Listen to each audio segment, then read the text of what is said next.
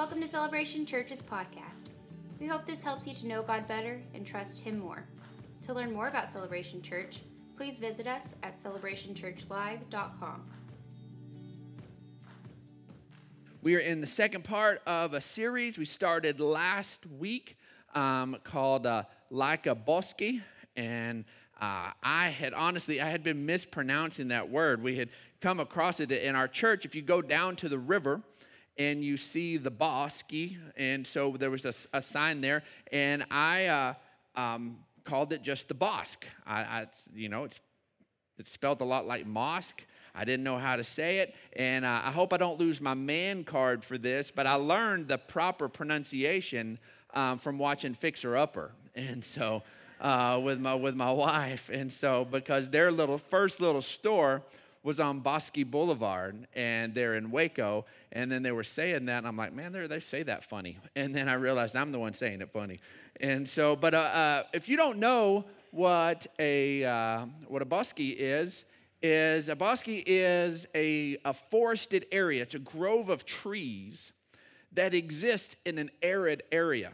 So all of a sudden you have this, this forest that exists in a dry place. It exists in a place where trees don't normally exist, and they exist simply because there's a river, simply because there's a stream. And because they're able to be near a constant supply of water and, and nourishment, then these trees that would not be able to grow in that hostile environment are all of a sudden able to grow.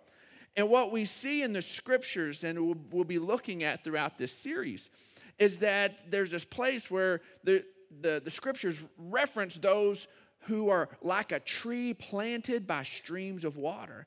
And that's what we are called to be in this arid world, in this place where it's not really hospitable. As we are planted by the stream of living water, we will see that all of a sudden we are, tap into the source of life, and life can be very, very, very good. I grew up in Odessa, and I did not know there was such a thing as a mesquite tree. I only knew of mesquite bushes. And so, because you go out in, in Odessa, Midland area, the mesquites are like six foot tall and they're little sad, little skinny things. And we, I came here to check out Angelo State and I just saw these trees and, and they were rugged and, and, and gnarly looking trees. And I'm like, what are those? My dad's like, those are mesquites. I'm like, mesquites can like get bigger? And it's like, yeah, if they get some water, San Angelo's got more water than Odessa does. And I was like, oh man, that's water makes a big difference. And so uh, out there, there was in Odessa, they're, they're not around. And I tell you, as you fly around, you can easily find in West Texas any place that there's a little stream at all because all of a sudden there'll be this little this little strip of vegetation this little place where it's all of a sudden it's green and i loved coming to uh, san angelo because there were trees here that nobody planted in Odessa, if you see a tree, somebody put it there. It did not happen by accident. Somebody went to the store, bought that thing, stuck it in the ground, and took care of it. But in this area where there's a little more water, you get out towards East Texas, boy, they're cutting down trees. They don't want any more. They're like, they, they grow all over the place and they're a nuisance. But but it, when you're, it's planted in the stream, it makes a difference. And so we're going to be looking at that concept. So if you've got your YouVersion app open, if you got your bulletin, then we're going to launch off with this concept that when we trust in God, we're like a tree planted by a stream of water. And Jeremiah 17, verse 7 and 8 says, But but blessed is the one who trusts in the Lord, whose confidence is in him. Remember, we want to know God better. We want to trust Him more. Blessed is the one who trusts in the Lord, whose confidence is in Him. They will be like a tree planted by the water that sends out its roots by the stream. It does not fear when the heat comes. It doesn't say that the heat won't come, it just says that it doesn't have anything to fear because its roots are tapping into something that nobody else around is having access to all of a sudden its roots is being able to ha- be able to, to get what it needs. It's not relying on its natural environment. It is, has access to something else. It doesn't, it doesn't fear when the heat comes. Its leaves are always green. It has no worries in a year of drought and never fails to bear fruit. God's called us to be fruitful. God's called us to live lives and lives more abundantly. When we begin to look at what, it, what a tree planted by the stream of water, I think that's a picture of what life and life more abundantly begins to look like. That its leaf is always green, it always bears fruit. There's just this consistency of life there. That's what God wants for us, that's what God has called us into. But we have to recognize and be connected with that stream. And see, when we recognize being connected with that stream of water, we understand that it's God's life in us that brings transformation to us. So many times we, we think that we have to transform ourselves to be able to pursue God, but no, it's we connect with God and the transformation comes from Him. You notice that the tree planted by the streams of water, all of a sudden it's, it's talking about its differences, that it doesn't fear when the drought comes. Its, its leaf is always green, it always produces fruit. It doesn't worry about the drought seasons, it doesn't worry about the, the heat. Why? Why does it not? Why is it? Because it's been transformed. It's different because of where it's planted. It's different. The tree didn't say, oh man, if I'm gonna be by the river, the river doesn't put up with messed up trees.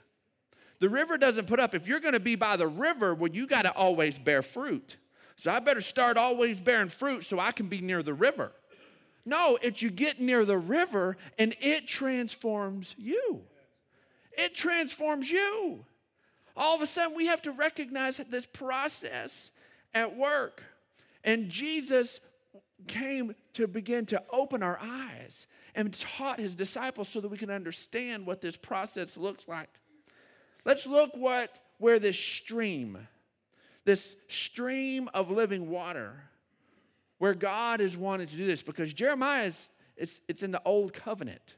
So here are these trees that are snuggled up right next to this stream. They're as close as they could possibly get. But Jesus wanted to transform the existence of the stream. Let's look at John chapter 7. It says, On the last and greatest day of the festival, Jesus stood and said in a loud voice, Let anyone who is thirsty come to me and drink, and whoever believes in me, as scripture has said, rivers of living water will flow from within them. Rivers of living water flowing from within them. So instead of this river being something that's external, that we've got to kind of sneak up against and, and live out. All of a sudden, Jesus says, You know, this river, you know where would be a better place for the river to be? There, it'd be a better place for the river to be in you. It needs to be inside of you. That there would be rivers of living water. He says, By this he meant the Spirit, whom those who believed in him were later to receive.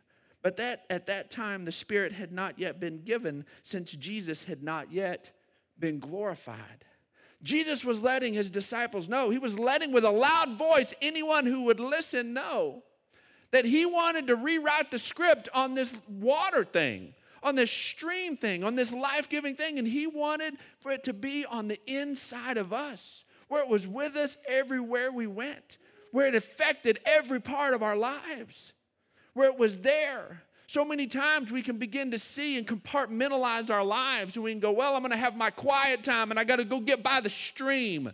And I get my Bible out and, and I get my, my, my little stuff and I come and I'm getting by the stream and I'm, I'm drinking up the water and I'm, I'm having my worship time because man, man, the world's a, it's a tough, tough world.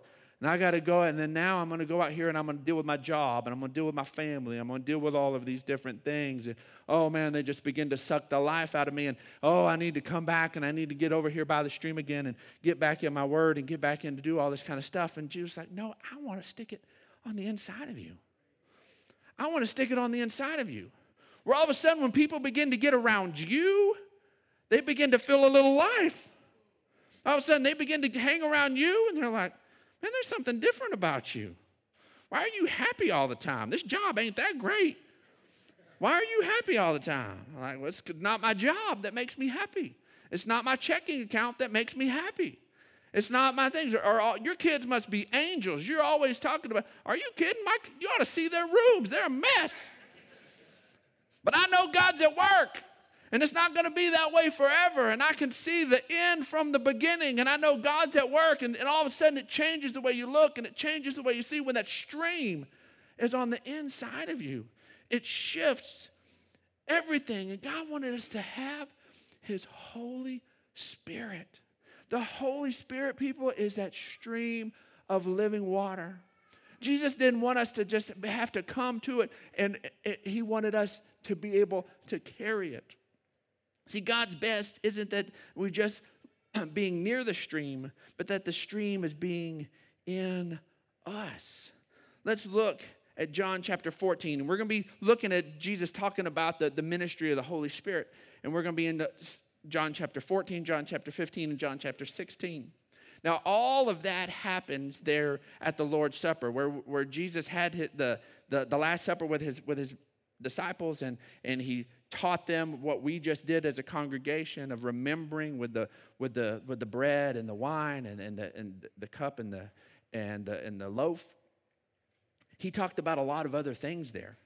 And John 14, 15, and 16 are all there in the upper room. And there's this conversation that he had at this first part we see that we just read there that he yells it out to anybody that'll hear. But there's there's just a small team of guys. There's just the 12 that are there with Jesus in the upper room as he is sharing these things. And, and this is Jesus with his closest guys as he's talking to them in John chapter 14. verse 16, he says, And I will pray the Father.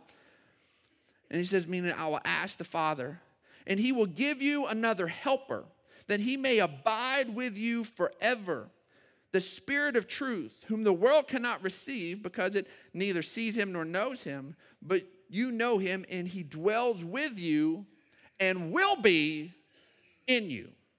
It will be in you. He's, he's there. The Spirit of God was there around him, but he said something's going to shift and he's going to be in you.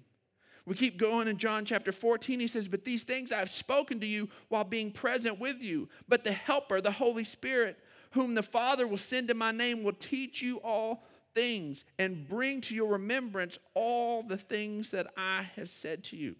All of a sudden, you're going to have a, the Holy Spirit within you teaching you and guiding you from within. You're going to have this source of life on the inside of you that's going to be transformational. He goes on in John chapter 15. He says, But when the Helper comes, whom I will send to you from the Father, the Spirit of truth who proceeds from the Father will testify of me. The Holy Spirit will help you understand more and more and more of who Jesus is and what Jesus has done. We go into John chapter 16. He says, Nevertheless, I tell you the truth, it is to your advantage. One translation says, It is good. It is good that I go away. Now, wait a second. Jesus is, has these guys who have left everything. Peter told him, he said, Jesus, what about us? We've left everything. These guys dropped their occupations, they left their nets, they left their jobs, they left everything, and they've been following Jesus for years. And now he's telling them, um, I'm about to go away. Seriously? You could have told us this on the front side. We thought this was like a, the rest of our life gig here. You're not that old. You're a young rabbi. We felt like we could we had some some length here. And now all of a sudden, just a few years into this, you're saying you're to go away on us? We've left everything. He says it's good. It is good. It's to your advantage that I go away. For if I do not go away, the helper will not come to you. But if I depart, I will send him to you. If I depart, if I am there in the presence of the Father and the Holy Spirit is sent, and He will come to you and live on the inside of you, it is much better. Folks, we are not at a disadvantage. So many times we can read the scriptures and go, oh man, I wish I was like the disciples and had Jesus right here. Jesus himself said it's better to have the Holy Spirit dwelling within us, leading us, than Jesus himself being present. Jesus said it's better. We didn't get the short end of the stick, folks. We're not here at the, at the tail end of this thing, and, and all the glory was reserved for these, this little group of guys 2,000 years ago. Jesus told them it was better. This is a great time to be alive, people. It's a great time to be a child of God. It's a great time to be a follower of Christ because we have the Holy Spirit living and dwelling within us. In fact, Jesus goes on to say in verse 12 of 16, he says, I still have many things to say to you, but you can't bear them now. Jesus, the best teacher ever, has these guys who have who are willing to learn. They laid everything down, they walked away from it, and they're following Jesus. And he says, I've got things to tell you, and you can't handle it. You can't handle it. Jesus was the first one to say, You can't handle the truth. You can't handle it. He says, However, when He, the Spirit of truth, has come, He will guide you into all truth. For he will not speak on his own authority, but whatever he hears, he will speak and he will tell you things to come. Folks, if the disciples were needing the Holy Spirit to reveal something directly to them, and they had the teacher of all teachers right there, folks, you and I, we have to be radically patient with one another. We have to be radically patient. Jesus is sitting there and he knows what these guys need to hear. He knows what they he's like, you need to hear this, but you're not ready. Folks, it's so easy for us to break open the scriptures and, and see the different principles and then look at somebody else's life and go, ooh, that don't match. Mm, that don't work. Ooh, nope, nope, nope. Eh, you all right. Nope. And all of a sudden, begin to judge people on all these different things when Jesus left the finished work of his own disciples to the Holy Spirit. Jesus left the finished work of his own disciples to the Holy Spirit. Don't you think you and I need to leave the real heavy lifting and this disciple thing to the Holy Spirit? Will the Holy Spirit use you and I sometimes? Absolutely. Will He use one of us to go after the 99? I mean, like after the one, like we just prayed? Absolutely.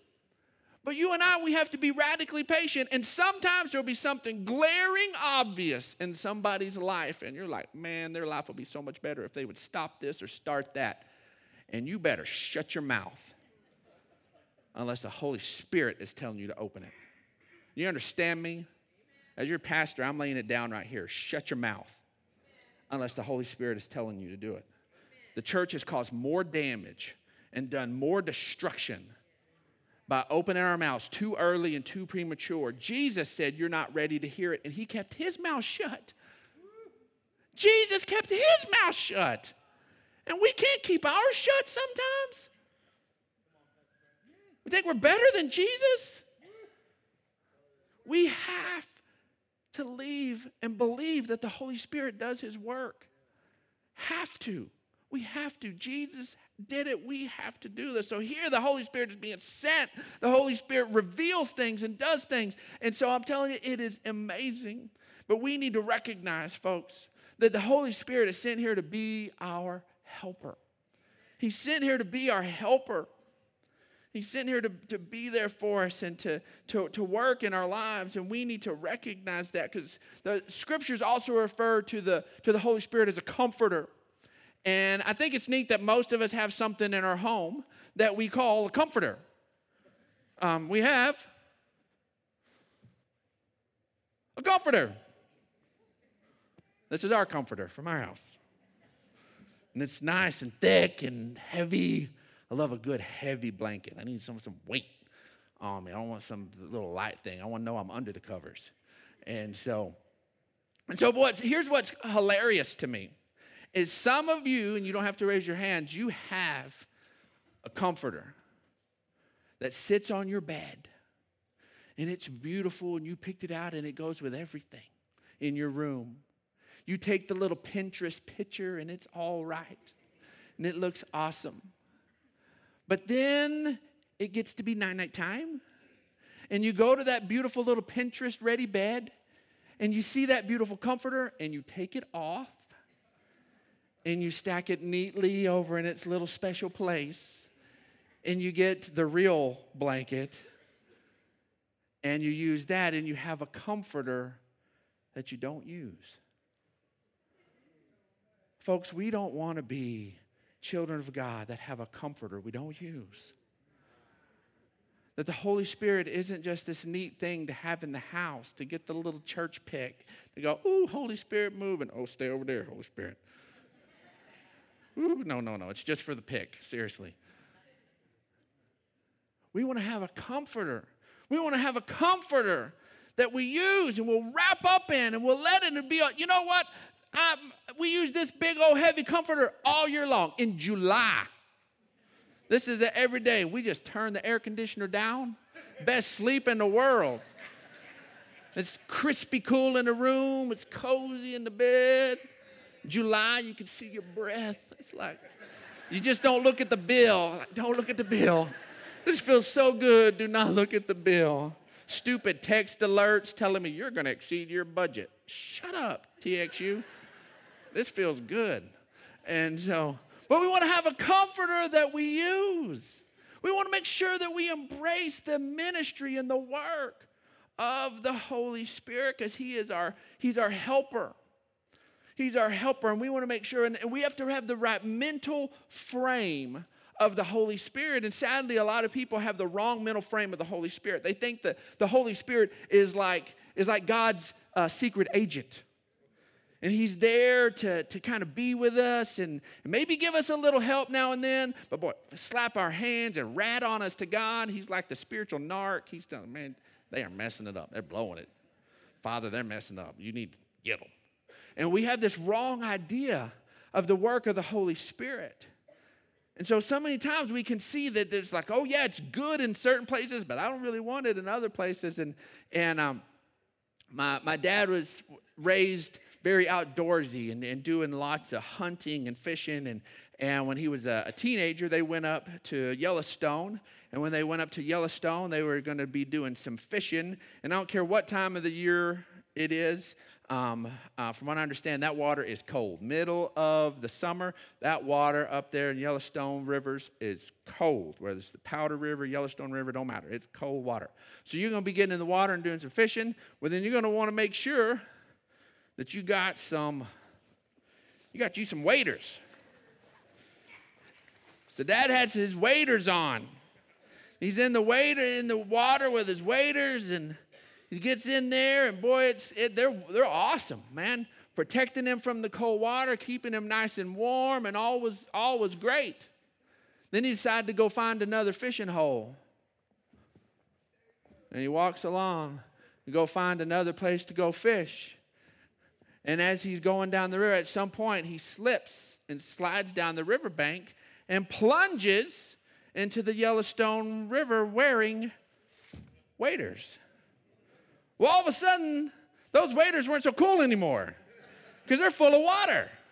And now all of a sudden, you have about 20 gallons of water flood into these things. And now all of a sudden, him trying to pull himself up out, the waders weren't cool anymore.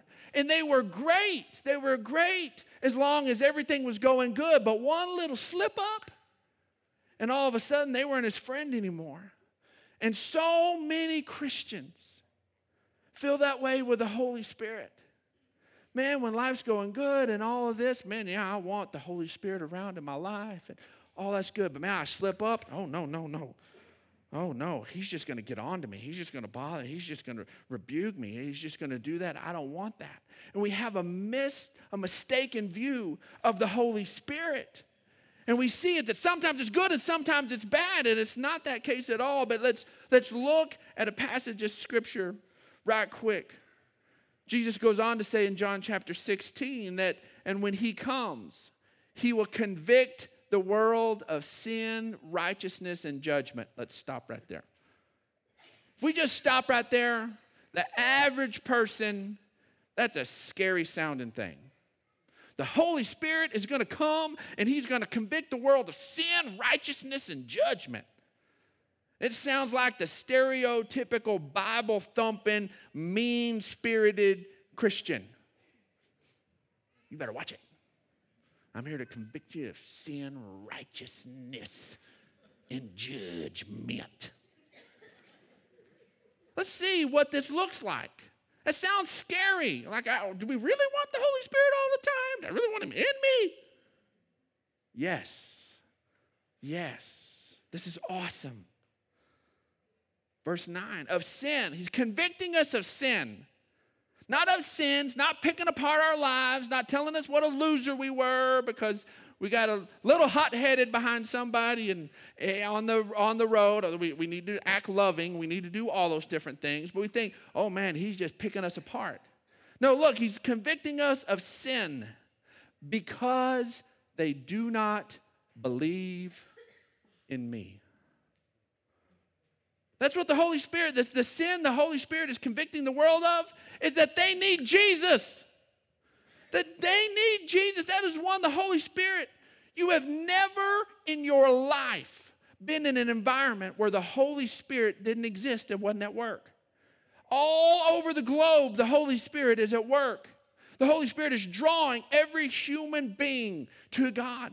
And every time we lean in a little bit, if we're not a child of God, He says, You need Jesus. Christ died for you. That sin is an issue, and Jesus is the answer. And you need to believe in Jesus. It's not that you need to stop doing all this or start doing all that. You need to place your faith in Christ. That is what the Holy Spirit is doing. That is where He convicts the world of sin. 1 Corinthians 12 3 says, And no one can say Jesus is Lord except by the Holy Spirit. The Holy Spirit is there at work drawing us to let Jesus be Lord of our lives, to let Him lead and guide us. But it didn't stop there. John chapter 16 10. And of righteousness.